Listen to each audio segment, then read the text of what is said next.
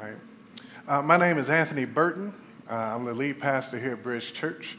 And let me just start by saying Merry Christmas. Merry Christmas. Who loves Christmas? I love Christmas. I love Christmas music, jingle bells and all. We can sing it. I love Christmas cartoons. I can watch them for days.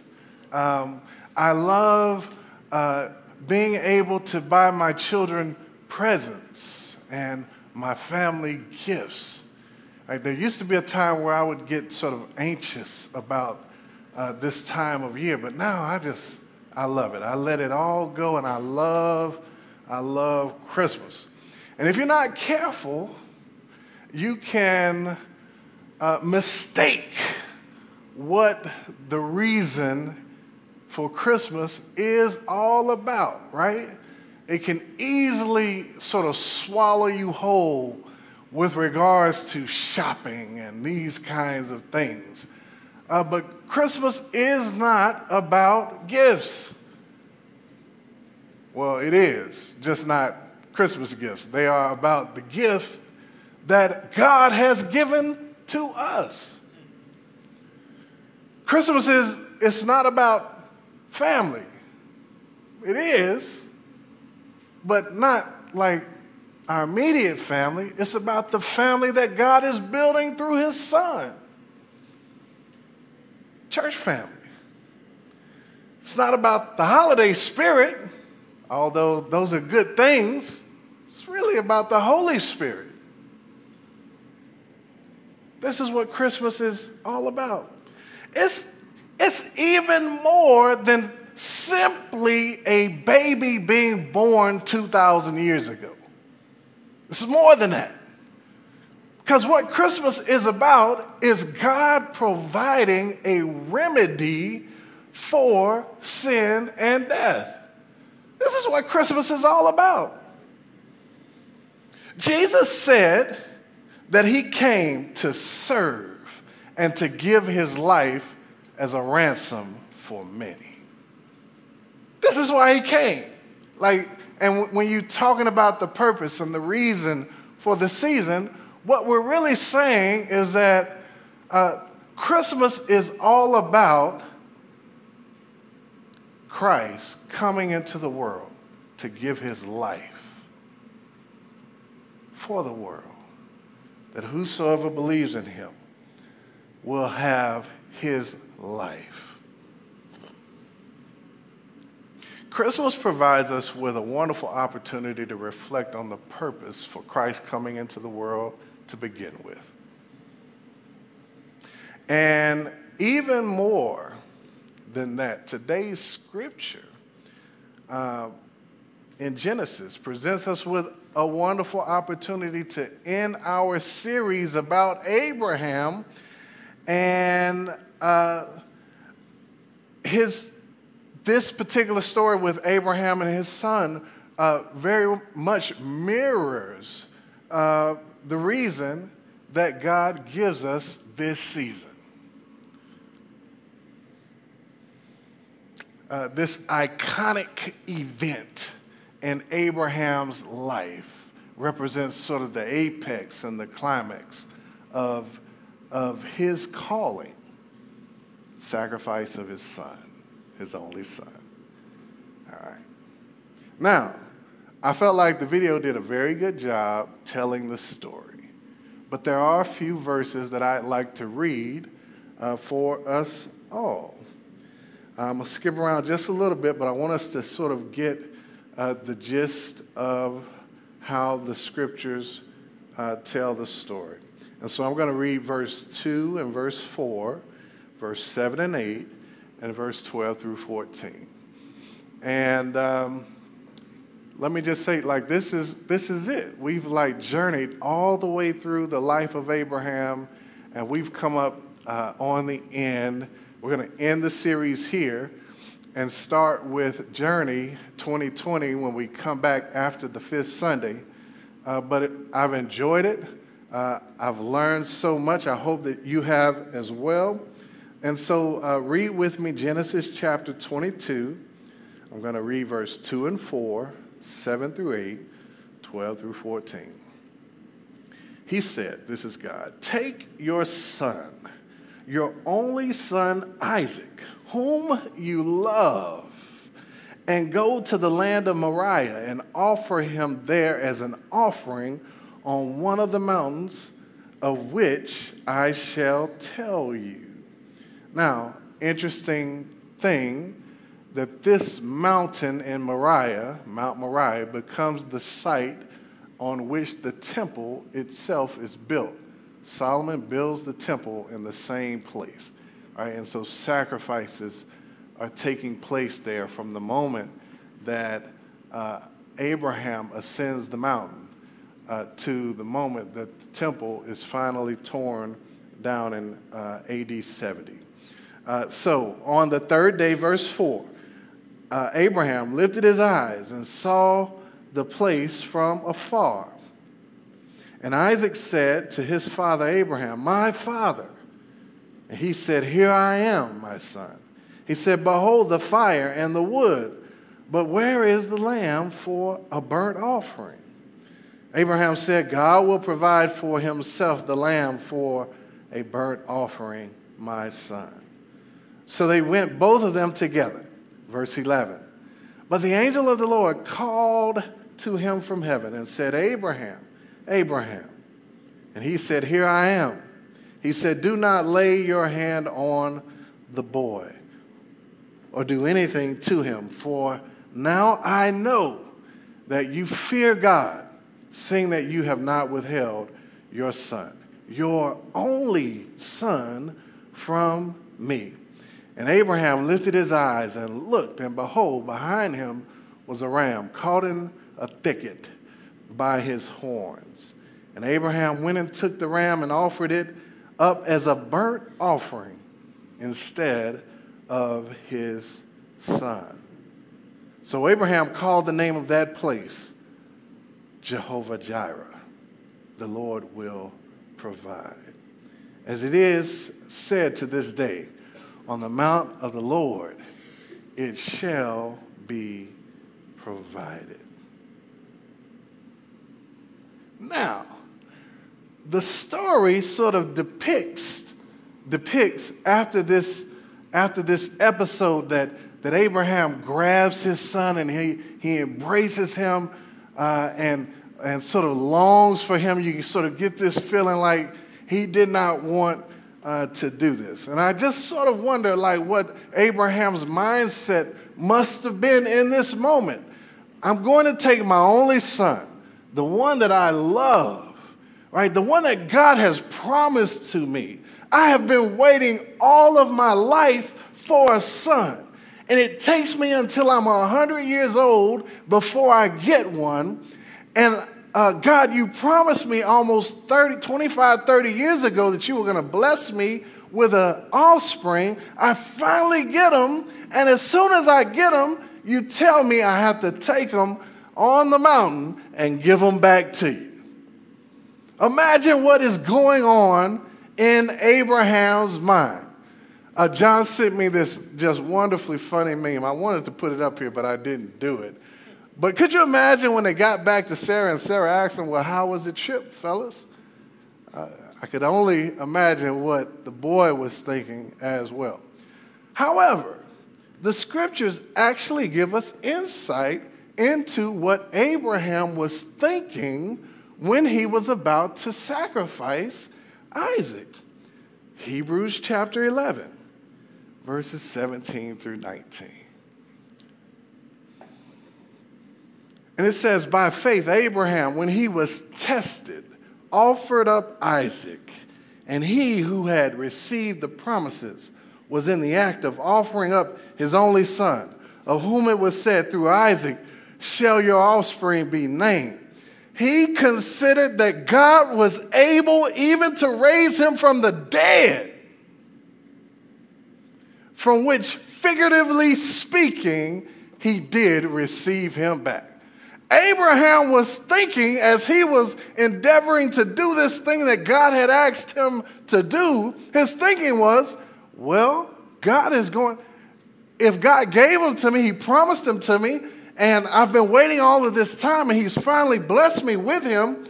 The only logical conclusion that I could come to is that he's going to raise him from the dead. Think about like think about that kind of faith.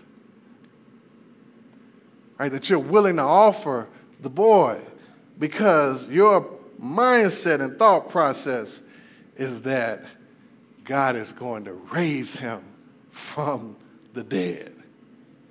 And so he was not reluctant.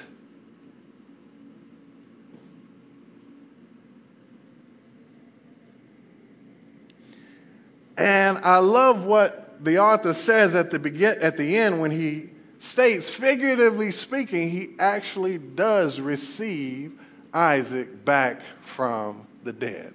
Because in Abraham's mind, he was as good as dead. Now, if you remember uh, a couple of months ago now, we talked about this idea of types and that Abraham himself is a type of Christ, meaning that Abraham's life mirrors to some degree and in, and in various ways the life of Christ. And so you can see aspects of Christ and his life in Abraham and his life. We talked about that. Well, let me tell you that Isaac is a type of Christ. And a type such that his life, more than any other person in the scriptures, mirrors Christ's life more than anyone else. You can find, um, uh, as, as, you're, as you're examining the life of Isaac, you can find the life of Christ in so many aspects of Isaac's life. Now, we're not going to be long today. It's Christmas. And I'm ready to relax, celebrate, and relax.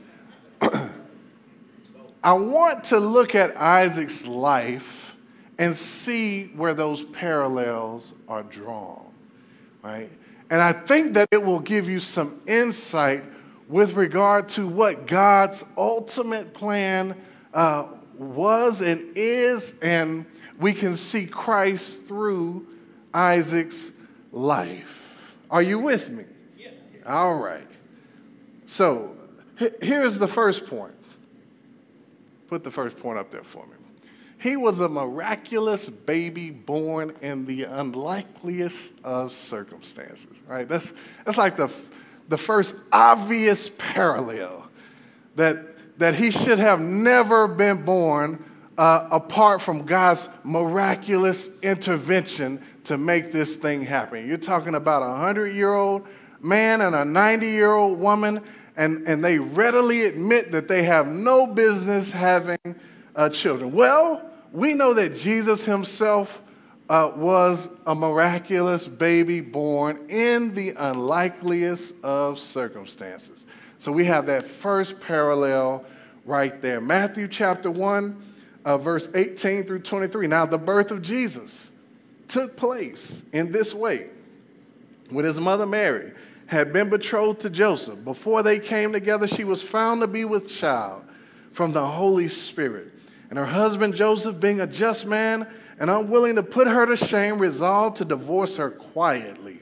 But as he considered these things, behold, an angel of the Lord appeared to him in a dream, saying, Joseph, son of David, do not fear to take Mary as your wife, for that which is conceived in her is from the Holy Spirit. She will bear a son, and you shall call his name Jesus, for he will save his people from their sins. All this took place to fulfill what the Lord has spoken by the prophet.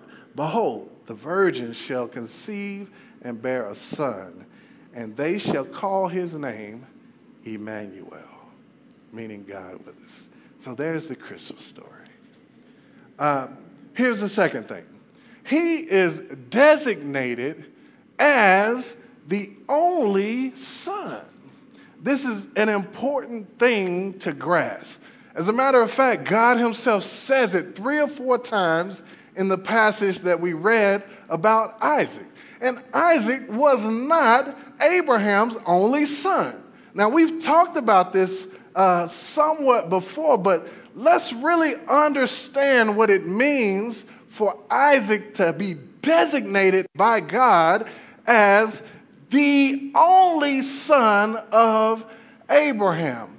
Very important. Not only is it uh, implying that uh, uh, sort of just the only son, but he's, he's also implying that he is the firstborn. Like he has the birthright. He is, uh, he is the one who will uh, be granted the inheritance. He is the one who will be blessed. He is the one that the blessing will come through. Isaac is the one who is chosen by God to represent everything that God is planning to do through Abraham. And, and uh, Abraham has another son named Ishmael, but Ishmael has been cast out, and Isaac is designated by God as his only son. It's an important distinction to make. Why? Why? Because, one, it shows us that he holds a special place with God. That's number one. He holds a special place with God. Look at Exodus chapter 22, verse 29 and 30. Look what God has to say about the firstborn sons in particular. The firstborn of your sons you shall give to me. Verse 30 You shall do the same with your oxen and with your sheep. Seven days it shall be with its mother. On the eighth day you shall give it to me. God uh, uh, takes an ownership uh, with regard to those sons who would be the firstborn. Now, in order for Isaac to have that designation, he has to be the only son. He's the only son by designation of God.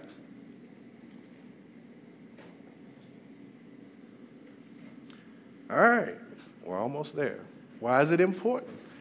Number two, because it is a distinction that is made of Christ Himself. That Christ is the only Son. We're looking at how Isaac's life parallels Jesus' life. Uh, Isaac is a type of Christ. And so the distinction has to be made about Isaac because Isaac represents Christ. And Christ himself has the same distinction. Look at John chapter 3, verse 16 uh, through 18. The most famous verse in all of Scripture. Now, it's without getting too technical about begottens and all of that kind of thing, just know that the simple way to look at this is to understand that Christ is the one and only Son. For God so loved the world that he gave what? His only Son, that whoever believes in him should not perish, but have eternal life. Well, maybe say he, he, he, he was just like, just talking and wasn't meaning the designation. Well, keep reading. Verse 17 For God did not send his Son into the world to condemn the world, but in order that the world might be saved through him. Whoever believes in him is not condemned, but whoever does not believe in him is condemned already because he has not believed in the name of who? The only Son of God. He is the only Son. If you got a King James, he is the only begotten Son. He is the one who comes from God. He is the one that is designated by God to uh, to be the same person that Isaac is uh, in the book of, of uh, Genesis. Uh, this designation by God allows uh, Christ to be titled and to have preeminence and to be over and to be above, to be singled out amongst everyone else he is the only Son of God. Now, uh, a couple of things. Colossians, first chapter, verse 18 through 19, tells us just this He is the head of the body, the church. He is the beginning, the firstborn from the dead, that in everything he might be preeminent. It is important for him to hold the highest title, to be the, like, he is one of, of no one, right? He is one of one. He's different than everyone else. Uh, for in him all the fullness of God was pleased to dwell, and through him to reconcile himself to all things, whether on earth or in heaven, making peace by the blood of his cross. Uh, it's, you might say, well, God has other sons. Yes, but he, he only has one only son. he has sons, but he only has one of Jesus. Right? Jesus is unique and special. Why? Because Jesus is able uh, to accomplish all that God uh, desires and designs for his people. He's able to make the family of God. You and I cannot be designated as a son without the only son. Uh, John 1 and 12. But to all who did receive him, the only Son, who believed in his name, he gave the right to become children of God. And so through Christ, he is able to uh, allow us to be sons, but he is the only son. Now, ladies, let me say it one more time. I know I said it before, but it is important that I reiterate it. Uh, I'm not being like gender biased or anything when I say that God has made us sons. Understand that in that day, the son held a, a, a higher place in the family than daughters did. But in Christ, to God, we are all of that designation. Right? And so you have those rights as a son, right? You get an inheritance like a son, right? You get the Spirit of God. All right, this was what we're talking about. Like you have, there's no male or female. So in Christ, He changed the game. Uh, here's the next thing uh, He was uh, to be offered as a burnt offering. Very interesting thing that Isaac was to be offered as a burnt offering. It's uh, said several times. Uh, Abraham is very familiar with the idea of sacrifice. Uh, if you remember when we first started this whole thing, uh, right after we come out of the Tower of Babel, we're talking about Abraham building altars right? And then Abraham and building altars. We said this, maybe you remember this. Put the next slide up for me.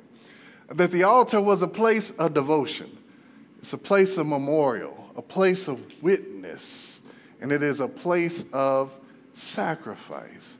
Now, the thing that we didn't talk about when we talked about the altar is what specifically the sacrifice is for and what the purpose of the sacrifice uh, is to serve? Well, I got another slide. It'll tell you. The sacrifice. It is a gift and offering to God, number one. Uh, it's also an act of worship and thanksgiving to God. And then it grants appeasement and atonement from God. What do I mean by appeasement? Well, you, you know how you read about the sacrifice, and in particular with regard to the burnt offering, that uh, the aroma goes up to God and it is a pleasing aroma. God is pleased by the sacrifice, it satisfies him to some degree, right? And then it makes atonement for sin. This is what the sacrifice uh, does. As a matter of fact, uh, in Leviticus 1 9, it tells us that uh, the, the, the life of the flesh is in the blood, and that uh, the blood and the flesh have been given to you for sacrifice to make atonement for your sins. This is the purpose of the sacrifice. We could go on and on. I don't want to get bogged down into it, but I just want you to know that this was the purpose of the sacrifice. Uh, Abraham is offering his son up as a burnt offering. Right? The purpose of the offering it is a gift to God. Uh, it is an act of worship and thanksgiving. And then it grants appeasement and atonement for sin. This is the purpose of the offering. Well, Isaac uh, is just like Christ. He's just like Christ. Look at Ephesians 5 and 2. It says, Christ loved us and gave himself up for us as a what? A fragrant offering and sacrifice to God. Uh, Jesus plays this, he plays this role. He is the, he is uh, the burnt offering, the, the sacrifice uh, that goes up as a pleasing aroma uh, to God. John chapter 1, verse 29. It says the next day, this is John the Baptist. He saw Jesus coming toward him and said, Behold, the Lamb of God who takes away the sin of the world. Uh, Jesus is uh, our ram in the bush. However, Jesus could accomplish what the ram could not accomplish. Right? Jesus could do not even what Isaac could do, which is why God put the brakes on it. Because what Isaac could do was not actually meet the requirements for God to be satisfied and for sin to be atoned for. And so he sends the ram uh, in place of Isaac. And it temporarily uh, uh, causes God not to uh, punish sin, right? But it doesn't actually get you forgiveness because the blood of bulls and goats are, is incapable of doing such things. However, Jesus himself is able.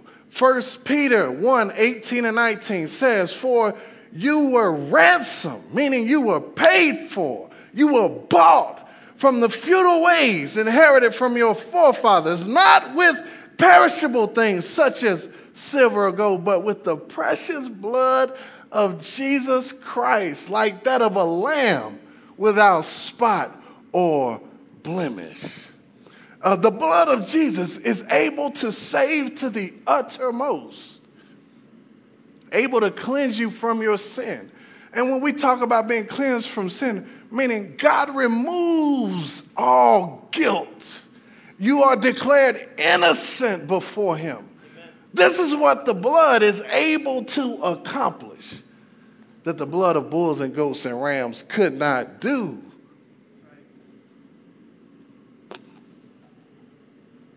This is what even Isaac himself falls short in doing. And here's the last thing he was raised from the dead, Isaac was. Isaac was figuratively speaking, Jesus was literally speaking. Returns from the dead. Uh, unlike the ram, the ram stays dead. Uh, even Abraham had it in mind that God would raise his only son from the dead.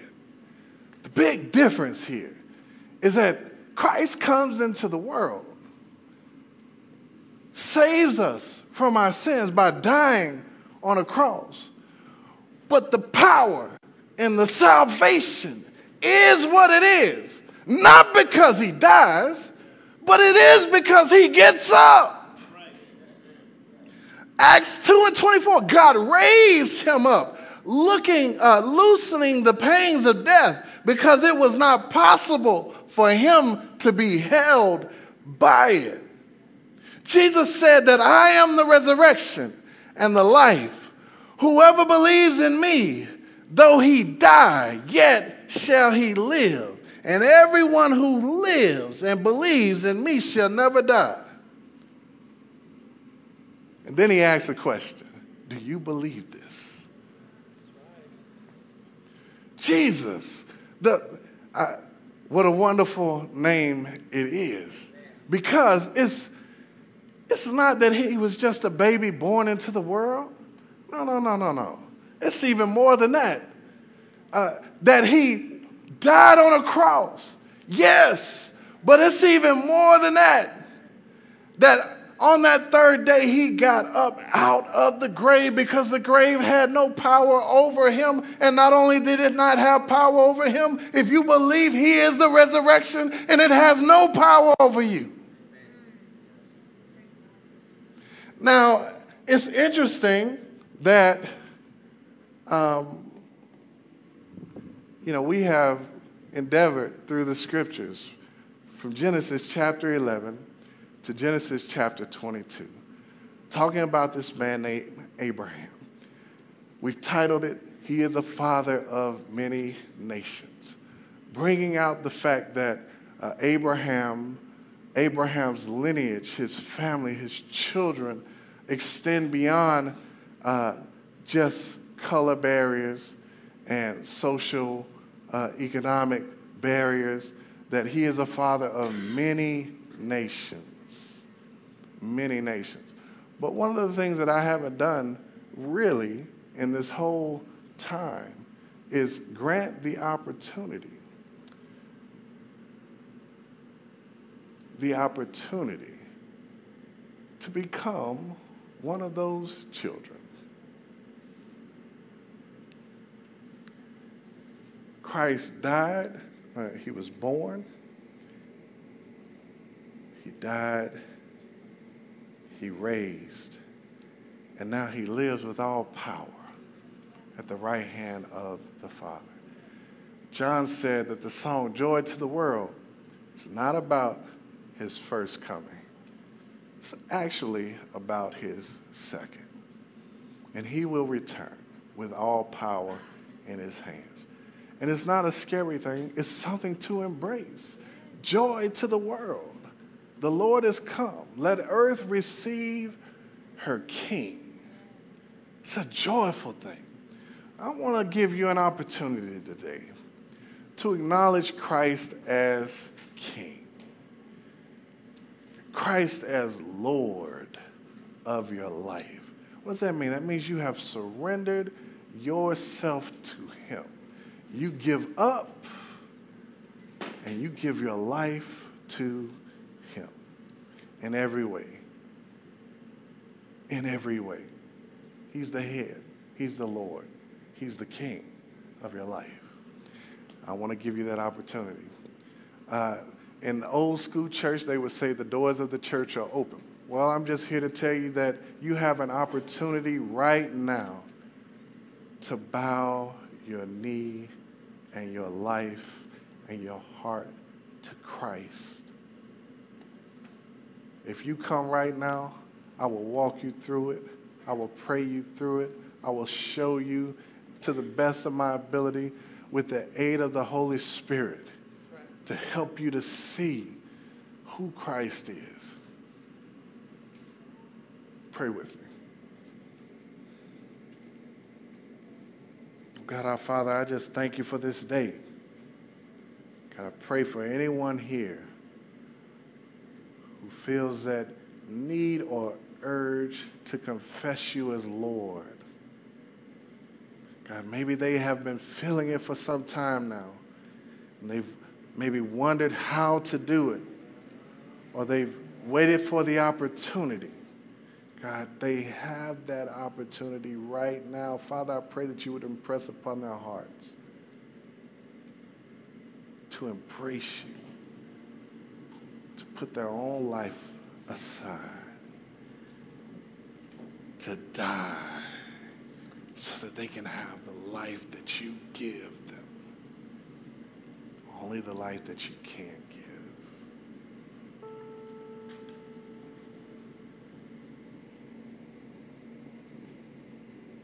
there's anyone here today is your day.